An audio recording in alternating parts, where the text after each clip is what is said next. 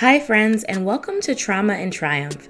This is a podcast dedicated to sharing the stories of powerful women who have taken their trauma and transformed it into triumph.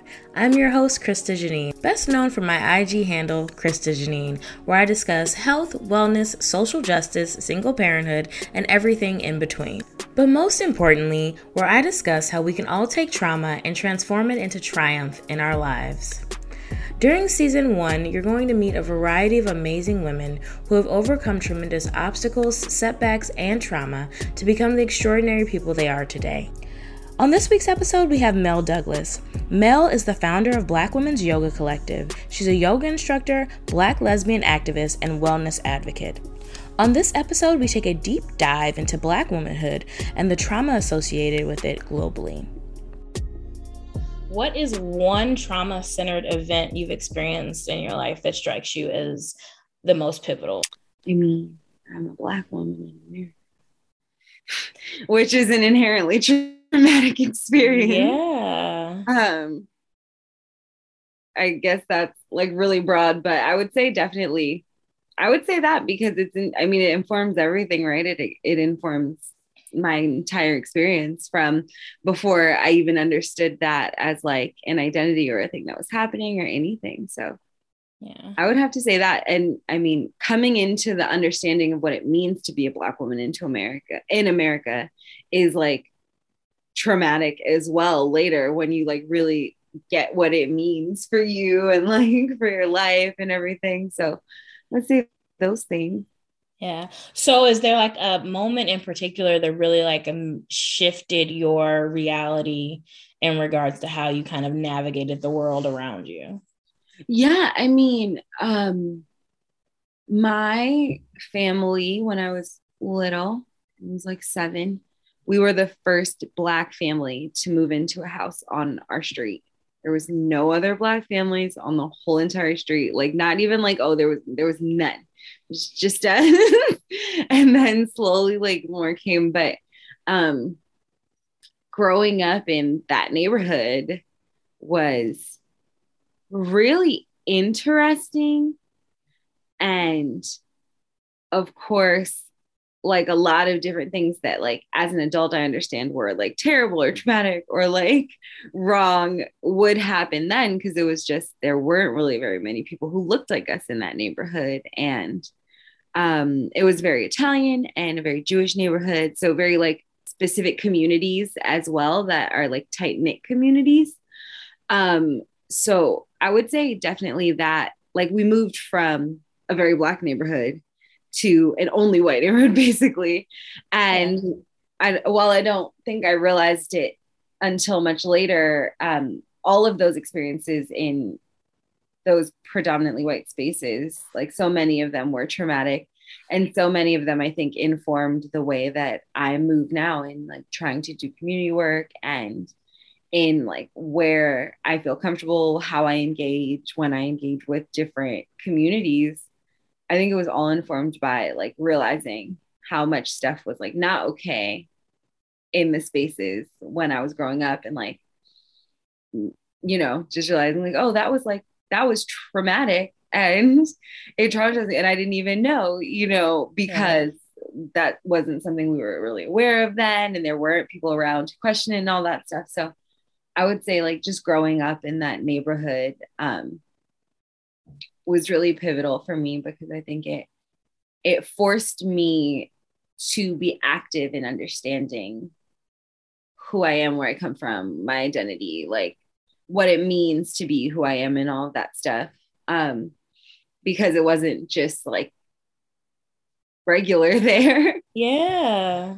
And then so even in regards to that, did you have a lot like of moments growing up where you wish that you were somebody else or wish that you looked a different way because of the neighborhood you grew up in and you felt like maybe it'd be easier if I was just X instead of, you know, Z? Well, I wouldn't say like I never wished I was wiring, but like that. Yeah. was like, um, I don't feel like I did. I, I feel like I always vibed with my blackness. Um, and I'm from a I'm a first generation American from a Caribbean immigrant family. So like we have a very strong culture too. Um, so no, but I would say I definitely there were things that I wished like were different that I recognize now are more cultural, like my body, like being in my body. I've always been very like curvy. When I was younger, I was I feel like when I was younger, I was probably the size I am now, like as a younger person. And so that's different than like, you know, going to junior high with all these girls who are like in Limited Too.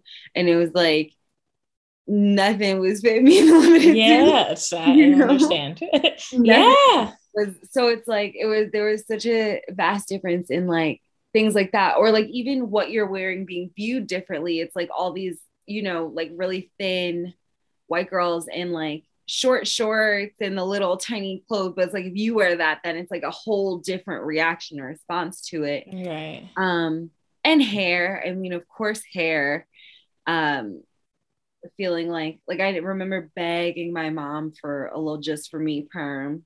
Yeah. I remember that and like it did not it was was not good. Like ultimately when i see those pictures i'm like that was a fluffy little fried mess but i just wanted this the straight hair. Yeah. um but i don't think it was I, i'm also puerto rican and uh my like Puerto Rican side of my family, like my cousins all have like the longer hair, the straighter hair, and all that stuff. So I think it was like a blend of like being surrounded by it in my neighborhood and then also having that like part of my family that like I felt really different from. Mm-hmm. Um, but yeah, it definitely like made me wanna, and I mean, when we were like younger, the now I look back at like the celebrities and the starlets, and I'm like, those girls were like, yeah, like legit all bones visible and like no shade to any any sort of body but like the fact that every single starlet was like a little tiny skeleton with skin walking around. Yeah. That's who we were trying to emanate. It's like of course i hated my body. Like it was yeah you know everyone we saw was like rail thin you could count their ribs and like see their hip bones things that yeah. i don't think are like now I wouldn't want that. But then that was like what we were seeing in the videos and the shows. So it was like that combination of it all really did. Yeah. and it, and it's interesting that you bring that up because I just watched an episode of Red Table Talk and they were talking about racism within the Latinx community and how people don't discuss it often because it's something that's kind of like, well, you know, this term even Afro Latina, right? Like that is a new. I say it all the time. I say yeah. it all the time because I tell, like, I joke with people that I forget that I'm Puerto Rican. But yeah. it's not that I forget that I'm Puerto Rican. It's that that term didn't exist for the majority of my life as yeah. an identifier. That wasn't something that you had to like hold on to. It was just that you were a black girl. Like yeah, you might have been, unless you like having to speak Spanish or something, you right. could it out. Right. It you, it was invalidated that part of you, unless you had those like stereotypical identifiers. Um, right. So yeah, it is weird. Or even within the community, you know, it, wasn't embraced. Um, like if you had like more black features, that it was seen as like you know you were kind of different you were um yeah so it was like the the nickname was like morena which just means black girl yeah. but it's like you know yeah. it's kind of like that other category that yeah. you're pushed in so yeah so then how do you feel like you were able to find a strong sense of self and identity as an adult having to navigate all of those like intersectionalities as a child like what's that process been like for you it's interesting. I can exist in any space, like just easily. I can exist in around all, white people, any any space really, because I'm just so used to that, like, and being in that space of needing to transition and figure it out. But um, it's interesting because I at some point, and I don't really know when, like uh, the person I was dating was in college and I had taken a year off of college, but I really like learning. Yeah. Not school, but learning. Yeah, yeah, yeah. No, I understand. she she was taking like um an African American literature class and a gender studies class. And I would just read all the books that she read for her courses, like just to keep myself busy, keep my mind active and stuff. And it really revolutionized us. like we're still friends now. And it's funny, but we're both really, really um into community work and activism and stuff like that. And it was really those courses and like reading those books, reading Native Son mm-hmm. and like learning more things. Um, and like seeing the different like artwork from those times and like the different like just all the different stuff that people were putting out that we had never been shown or exposed to or anything and it was like oh like there's something here that's like not what's been presented to us so far and just like learning more and more and then uh, back to when mike brown was killed mm-hmm. and um those things were happening then i was definitely like when black lives matter started and everything it, eh, i was in new york and we were protesting intensely then mm-hmm. Um, and that was my first definitely taste of like that realm of identity of like, oh, this like community work is something that like sparks something in me and like just that stuff. And then later, like developing a relationship with yoga. So it all just sort of snowballed, I think, from just coming to understand like oh there's a reason that i feel kind of outside of all of this stuff and because it doesn't include it doesn't include all of the stuff that like would is me. yeah. Well, no, because I think, and, the nice thing about it is, well, from the outside looking in, is that you do exist in so many different intersectionalities, right? Like you're Black and you're Puerto Rican and you also identify as queer. And like you have so many spaces that don't often overlap, but then also do. And when I say they don't overlap it's like we don't identify them as overlapping yeah. intersectionalities but they exist in people that we engage with on a regular basis that perhaps don't care to share it or perhaps lean more toward one side of their identities than the others so i think it's it's interesting to see it from the outside looking in because i do feel like you fully embody everything that you are but like understanding from your perspective of like well i never really fit into any like bubble it makes sense. You know what I mean? Like it makes yeah. sense from that perspective.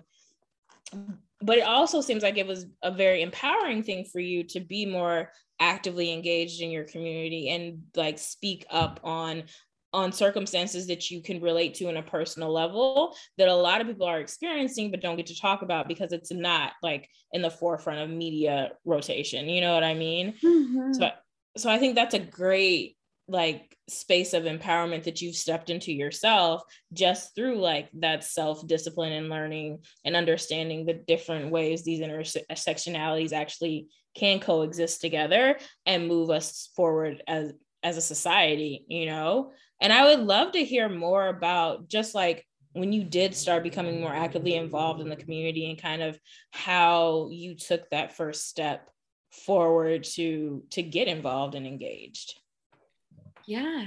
Um I would say the the original like the first protest I ever went to, which is I think what like is really the catalyst of all of it over the journey was Occupy Wall Street, mm-hmm. which was like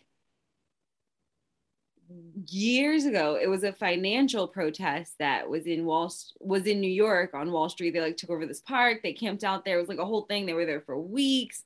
It was the first time i ever saw anything like that. And i like went with i had graduated high school but i went with like my high school uh, history teacher or something like I don't know. And then I was like, okay, get like people do things like this now. Like this is not a history thing. And then when the protests started around like Eric Garner and Mike Brown, I was just so moved at that time to to do something that I would go and I would march a lot. And it was really rough. Like the experiences that I had definitely made me like downtrodden. Like I realized like marching is not ultimately not my space because it's very draining. It is, it doesn't, I think that my space is more in the healing uh, realm. So eventually I shift away from that, but it was like starting to go to those protests, seeing like how we were treated. It was, you know, pepper sprayed for no reason, shoved around, like, you know, all kinds of like terrible stuff, cursed at, yelled at, thrown stuff, stuff thrown at uh, us just for being out, you know, speaking up. And then, so after that, I took a break because it was just like really heavy to do. And then eventually I found yoga. And once I found yoga, I knew right away, like I just knew right away that it was a thing. And mm-hmm. before I even became a teacher, I started the collective. Um, and I knew right away I wanted to become a teacher. And so I like started to do that. And it just all rolled into whatever I'm doing now. I don't really know, know exactly what I'm doing now. Like the collective, I know what the collective is doing.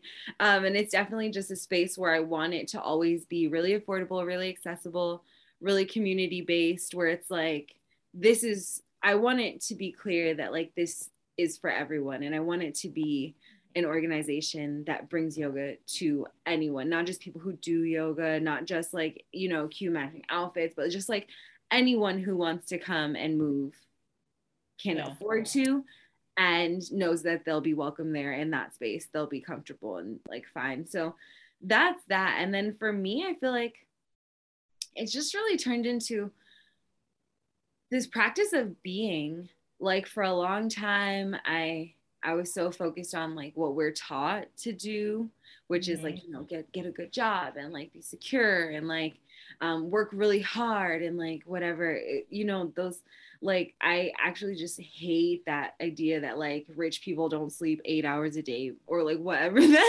that because which like, isn't true. It's not true. they sleep very much. They do. They rest often. And oh. most people who are successful say one key to their success is the fact that they rest. So it's like i i eventually it's i feel like i just it turned into like a practice of shifting away from that mentality. As black women it's so deeply ingrained in us to be doing doing doing producing producing producing. Like we always have to be creating value saving fixing rescuing and it's like so much. And realizing like oh i really don't have to do anything. And like by just focusing on pouring into myself the community aspect it's like that's how i can be of service to everyone else in like so many bigger ways. So i feel like just that's been my journey like moving from like oh i want to because i used to think i wanted to be a resource. Right. And i realized that that's like not what i want at all i want to be a person. And i want to create resources and have them available to people but i don't particularly want to be a resource because again that's like exhausting. Yeah. Um, so I think that's been just my journey with all of it. Well, and I think there's so many things there that are practical and important for people to acknowledge. I just did a workshop on Saturday morning for a group of um, activist fellows that were at a training session. And the thing that I tell people all the time, and something that I had to come to grips with myself, is like activism has many different forms. And it doesn't mean that you are always like out in the forefront, like marching on the street or like giving these super profound speeches about how our country and world is like inequitable for most people who live in it. Like it look it looks so many different ways and everything is necessary and everything is designed for who it's for right? Mm-hmm. It's like certain people cannot like you said cannot exist in a space of protesting all the time because it is emotionally draining and it's too much mentally physically and spiritually to be in that space on a consistent basis right mm-hmm. but at the same time uh, many people don't have the attributes or skill sets to help with the healing process of things and help people process oh that was a traumatic experience you went through and these are some tools you can use to like process what happened to you and vice versa. So everything is necessary. I think some things just aren't as celebrated or elevated as others, um, which well, is unfortunate.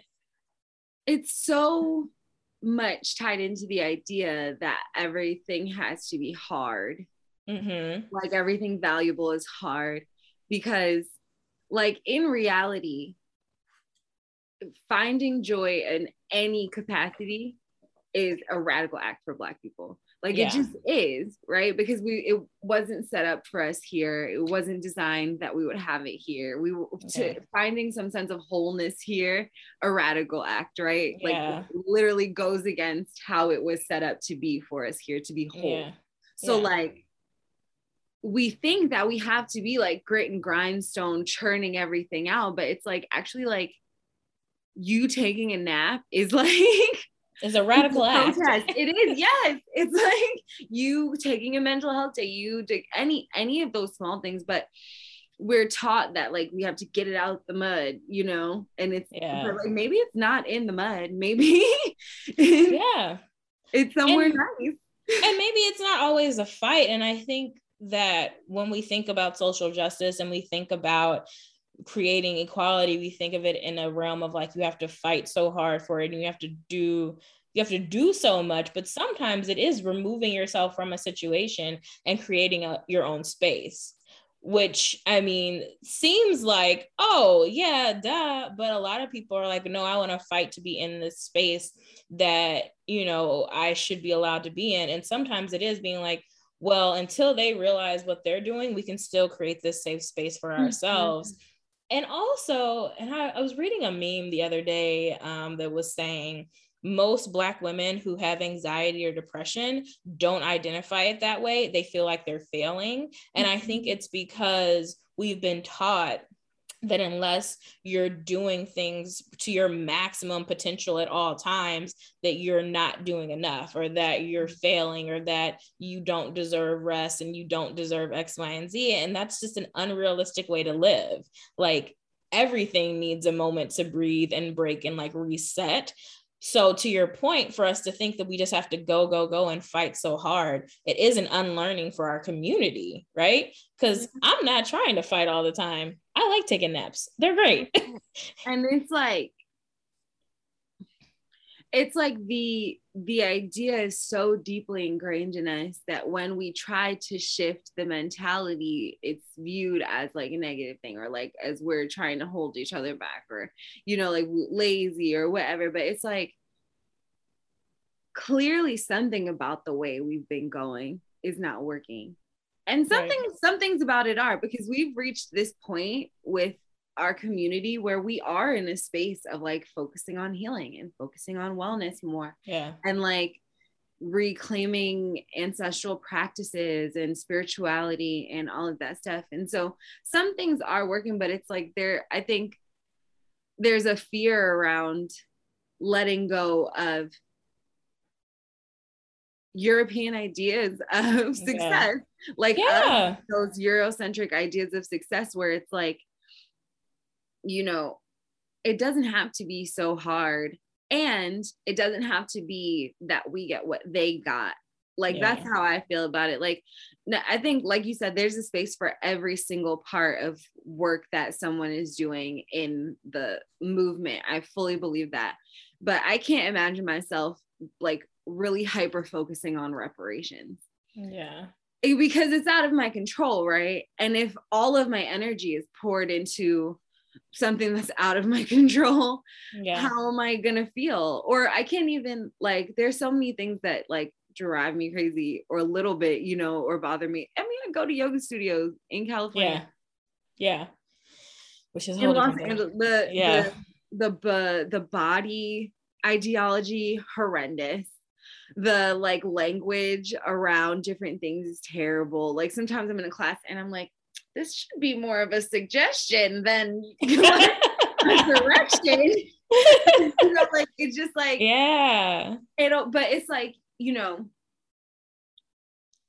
being able to just shift away from that and realize like, oh, we're allowed to do all these things. We're allowed to pause. We're allowed to rest. We're allowed to, you know, find luxury that doesn't just look like expensive shit because that's yeah. what we were taught by other people right to revere and to like love. yeah so so many different parts. And I think the thing that's so interesting that I feel like a lot of us are starting to really unpack is that it's not even necessarily a European ideology because Europeans think Americans are stupid.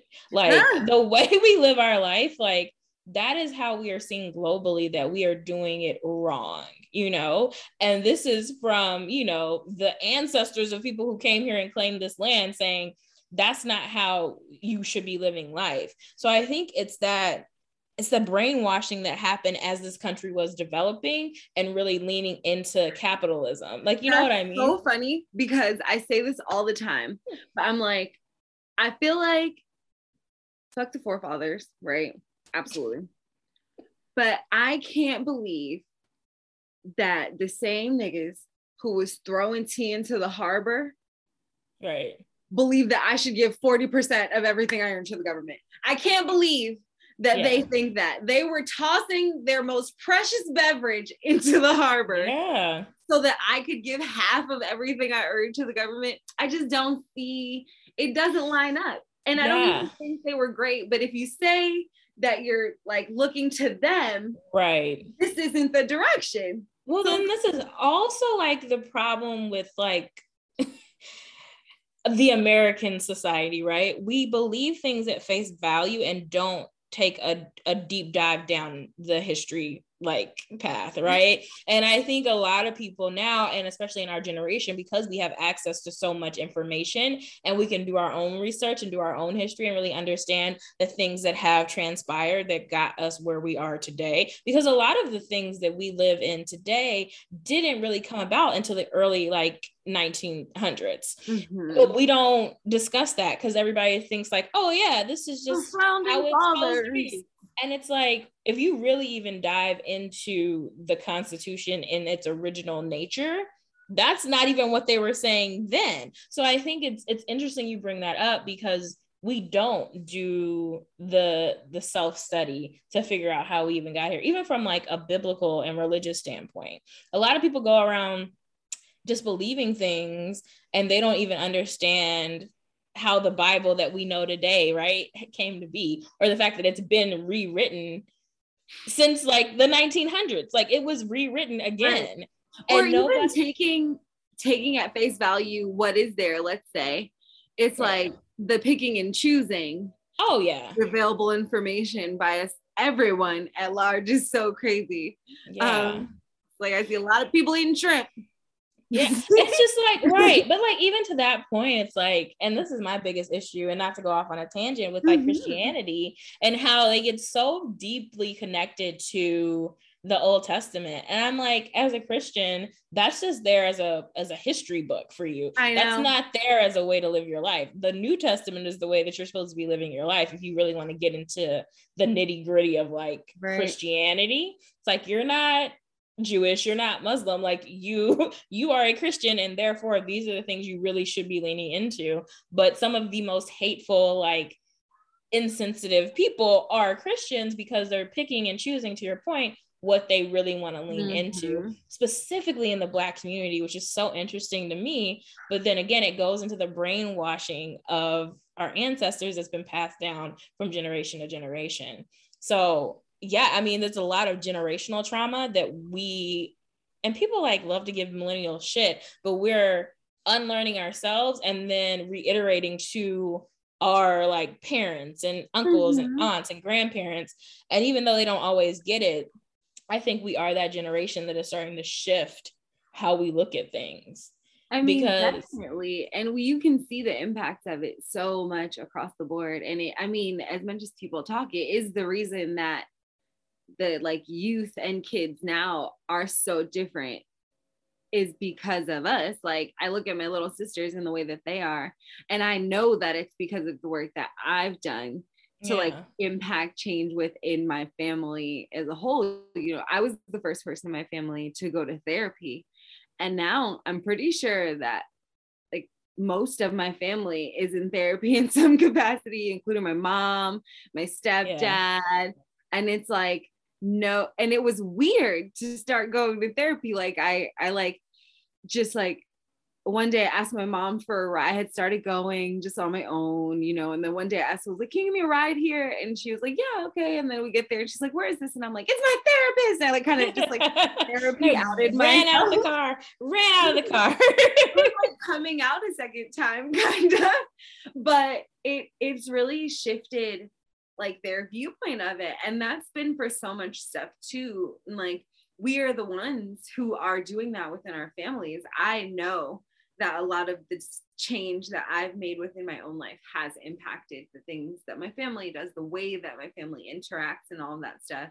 And so it's like, I know that the experience will be different for the next generations and the mm-hmm. next. And like, so we're, we are the ones who are doing it. And it's why we're so fucking tired. yeah. And it's also why we're over the shits. It's like, I'm not trying to work till I'm 65. You know what I mean? Like, me and all my friends are like, yeah, I want to retire 45, 50 at the latest. I'm not trying to work my whole life. It's a trap. It's and it's a ridiculous trap, and it's a trap that only feeds into like capitalism. Like, and then whole... the idea is that at 65, you can do everything you ever wanted, and I don't get it. I don't get it at all. Like it's. I remember the first time I went um to well, not the first time. I was born in Germany, but the first time I went to Europe as an adult, mm-hmm. and my mm-hmm. mom was like, "Why would you like you know spend all that money and blah blah blah? You should be saving money." I was like, "I could die tomorrow, and I would have never gone to Greece." Yeah. Like, you know what I mean? It's like there are certain aspects of the way we live our lives that is the here and now, but also like understanding that life is going to end. And we don't have control of when it when it ends. And right. we're trying to get the most out of life now as opposed to waiting until we're 65 to try. And then we're and too old to do anything.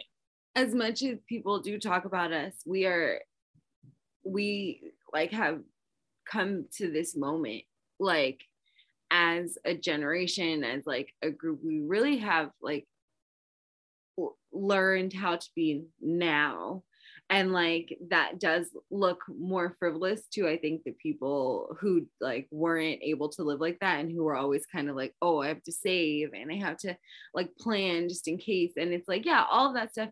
Or like even there are some people in our generation who are like hyper focused in on paying off their student loans let's say. And like i don't care. They not have i don't care I don't care. You can't have it back. You first of all, yeah. you swindled me. You trapped me. I was a child, and you for some reason, you, no one would have handed me fifty thousand dollars at eighteen, but they slowly etched it to me over a few years. Like bullshit. And so I don't care about it. If the choice is down to uh paying my student loan bill or like doing something I really want to do, I'm absolutely going to do the thing I really want to do. Like, yeah. because I don't care about that. The how is that? I don't feel good when I make my payments. I don't, it's not like, yeah, you know, shifting that ideology of not like, he knows when the doorbell rings that someone is here.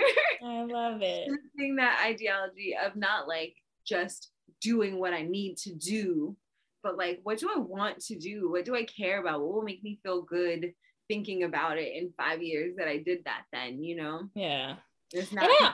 loan bills right and also I, I tell people this all the time. Like, that's like monopoly money. That's not real money. Like, I'm sorry. But, and that, I'm not even going to give that too much more time because I feel like student loan debt is so ridiculous that it should be wiped clean and they need to figure out a new way for people to go to college if they yeah. really want them to go to college. It just doesn't make sense.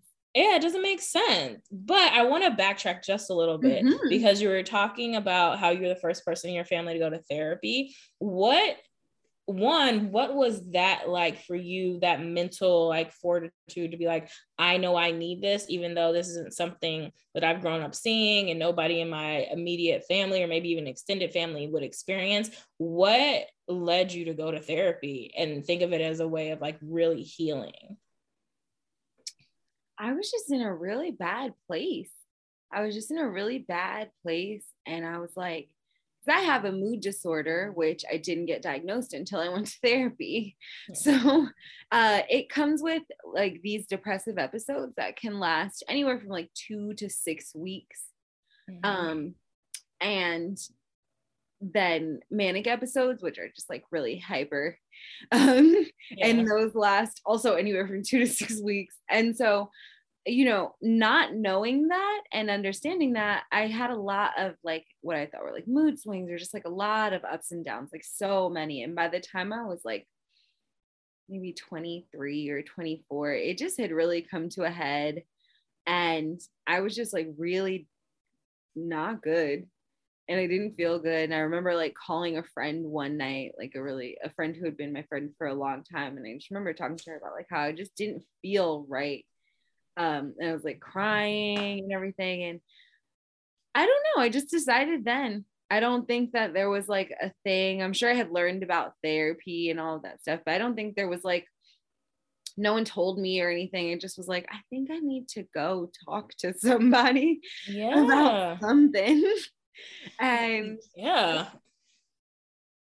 And it just, I went. Did you feel like your family was going to judge you for going? I feel like they were to kind of like raise an eyebrow in a sense. I mean, like I said, no one was in therapy. I think that a lot of times in our community too, it's seen as like something for crazy people or for white people. Yeah. Or like rich people who have time to worry about problems that aren't survival. Yeah. and so I don't know. I guess I just felt like there's like a stigma around, or there was more of a stigma around it, it felt like. And so, um, yeah, I just wasn't sure how they were going to receive it. And I think that a lot of times for uh, for me, like my mom was really young when she had me. She was um, 19 and she had my brother when she was 18. So we like she was so young when we were growing up that now that I'm like older than she was, it just mm-hmm. blows my mind that she had two small children. Yeah. I'm like, like, you know, when she was my age, I was 11 yeah. And I'm like, oh my God, like what would I do with an 11 year old? and then, mm. and it's like, so then it's like, I just always feel like, um, like I feel pretty protective of my mom. Like yeah. she was so young, especially now. I just feel like she was so young, and I never like I worried sometimes that she'll feel like things are like her fault. Yeah. But it was like how could she know what a mood disorder is and that your yeah. kid could have one and like any of that stuff so i think that that was also a concern like not wanting it to seem like like a, a blame thing mm-hmm. but it it panned out really like smoothly and everything and like um ultimately it led to you know she's been to therapy my sisters have my stepdad has and so it was ultimately a good unfolding but it was the stigma of it for some reason just feels like scary. Yeah. Yeah, for sure. And I once again just going back to your point of like it's just something that in our community is looked as a luxury and something that perhaps even we're not even like deserving to have because we don't have the luxury to like worry about, you know, our issues. Like I had my mom say to one of my therapists once because I was like, F everybody, I'm going to therapy. But she told my therapist, she was like, you know, as a black woman, like Krista doesn't have the luxury of like, you know, feeling down or like being depressed and like all this stuff. And my therapist was like, okay.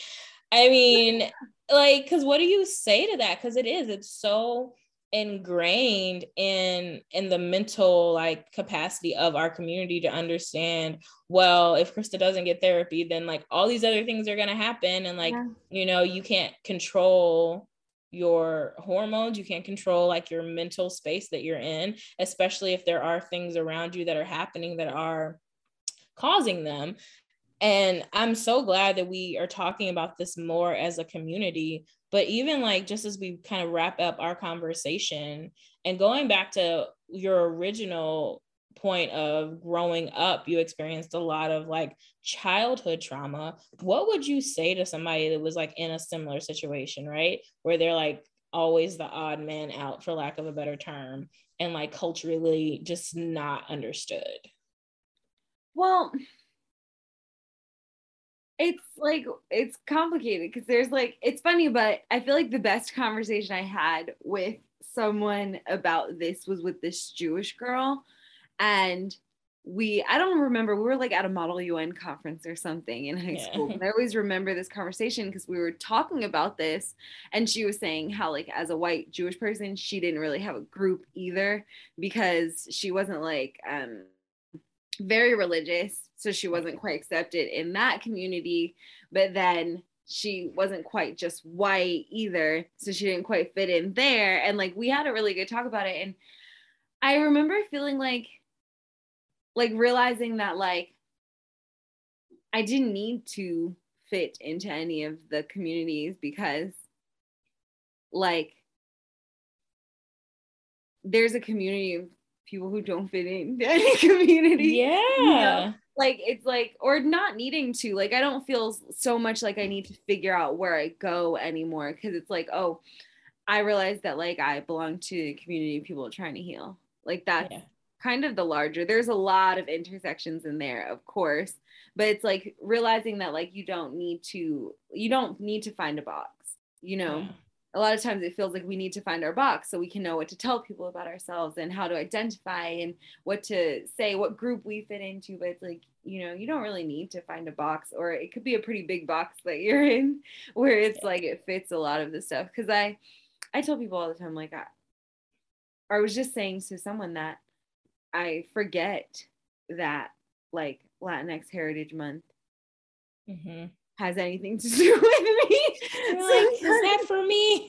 but like not even in a like I just for completely forget. Yeah. But it's because that's just like I don't know. I'm more so like focused on like the whole of it and not like even though that's not true maybe because black history month is meaningful so maybe i just need to work on that relationship with my identity more yeah or i mean and i think this is something that is is true for all of us is as even though aspects of who you are still exist they're just not as prominent in your life you know what i mean and it's not discounting them but it's just like that is not a space that i grew up identifying with or feeling as though was a, a true part of my like essence and how I live my everyday life. So it's not necessarily something I, I celebrate, but if other people celebrate it, like I support it, you know what I mean? And I think that's okay to say too, because we all are like very nuanced individuals and it's hard for us to be like, this is why I identify with this as opposed to this. Mm-hmm. And it's not mm-hmm. even rejecting that other identity. It's just like a reality of that is not how I grew up like experiencing my life. Mm-hmm. Cause it's so interesting, definitely. Like you mentioned Afro Latina. Yeah. And it's like I do recognize that I'm Afro Latina, but because I've only been hearing it for a t- tiny fraction of the time that I've existed, it's not it's not a phrase I reach for. I just say I'm black. Like yeah. it's not because it's not, it wasn't available to me. And so it's like to, it is something like to just shift, like that I would need to intentionally shift in my thinking to start right. identifying that way. And it's like, is that a priority to me to identify in that way? Right. Maybe not. Yeah, and that's totally fine. And I hmm. don't feel like there should be any guilt or shame associated with it. Because to your point, it's new, right? And we're all constantly evolving and learning and unlearning certain aspects of what we were taught. But at the same time, it's still a reality that we live in, right? It's like I can't completely shift my reality just because there is a new reality mm-hmm. that everybody is like trying to embrace. Oh my God, let's talk about everybody loving hips yeah. Well, and that's like been a, a mind fuck for me too, even in regards to the Black community, because some Black people are still not as curvy as other Black people. And then there becomes that like dichotomy within even the race where it's like oh well you're over it you need to lose weight and then for girls that are smaller or oh like you're so skinny you need mm-hmm. to gain mm-hmm. weight and it's just that constant like picking apart of black women's bodies and over policing black women's bodies on both sides of the spectrum yeah. which is ridiculous because honestly quite frankly i don't feel like any other woman has to deal with the same like over policing of your body as black women in both regards right it's like why do you care what is going on with my physical person right now. It doesn't have nothing to do with you. I'm not doing anything with I, I am literally just living my life. Right? I feel like everybody's always minding our business. Yeah, for no reason. From how our hair grows out of our heads right. to how much weight we put on or take off or what have you. It's like, yo, leave me alone. well, it's because we are we really do we are the blueprint for everything though right? Like yeah. if you think of any subculture that's like considered cool it traces back to a black woman in some fashion. Absolutely. you look at like